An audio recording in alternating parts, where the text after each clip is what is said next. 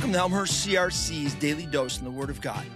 It's Monday, December 4. This is Jeff Klein with your weekly encouragement to move your faith beyond Sundays.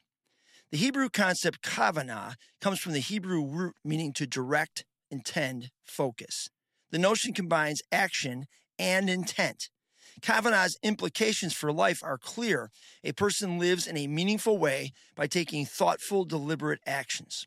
Here's what I loved most the catalyst of the intent, focus, and direction is what is described as the expectation of God's active presence. There are several people in the Bible who seem to move with kavanah. If you read their whole stories, it wasn't always that way for any of them. They had to learn to expect God's active presence. They had to learn that God was there waiting for them to step in faith. Think about Moses. He first encountered God's active presence unexpectedly at the burning bush. And when he first started leading Israel, he struggled to see where God was as they encountered a number of obstacles on their way to the promised land. But as he walked through these, he grew into a person who expected God to show up. Or Esther. Her uncle approached her with a plan to save the Jews, but she would have to risk her life. So she stepped fearfully in faith after a strong rebuke by her uncle about such a time as this, and God showed up and saved her people. Elijah is another example of someone who is working hard for God and then is threatened by Jezebel, the wicked queen, and he runs, seemingly forgetting about God's active presence in his life that he's experienced over and over again in lots of miraculous ways. When he arrives at the mountain of God, God puts on a fireworks display with wind, fire, and even an earthquake.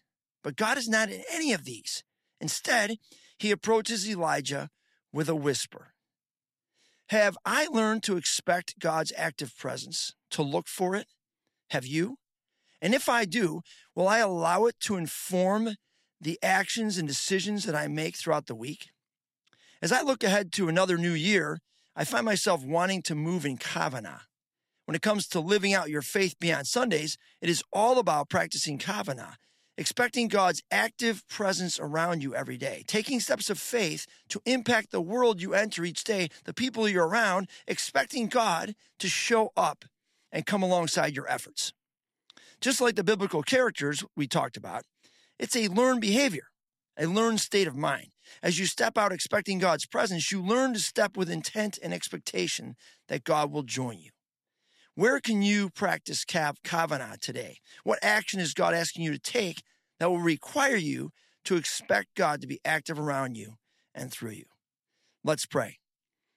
God, as we move through our weeks and days and years, we pray that you would give us a sense, a eyes to look for, a mind to see the way you're actively present around us.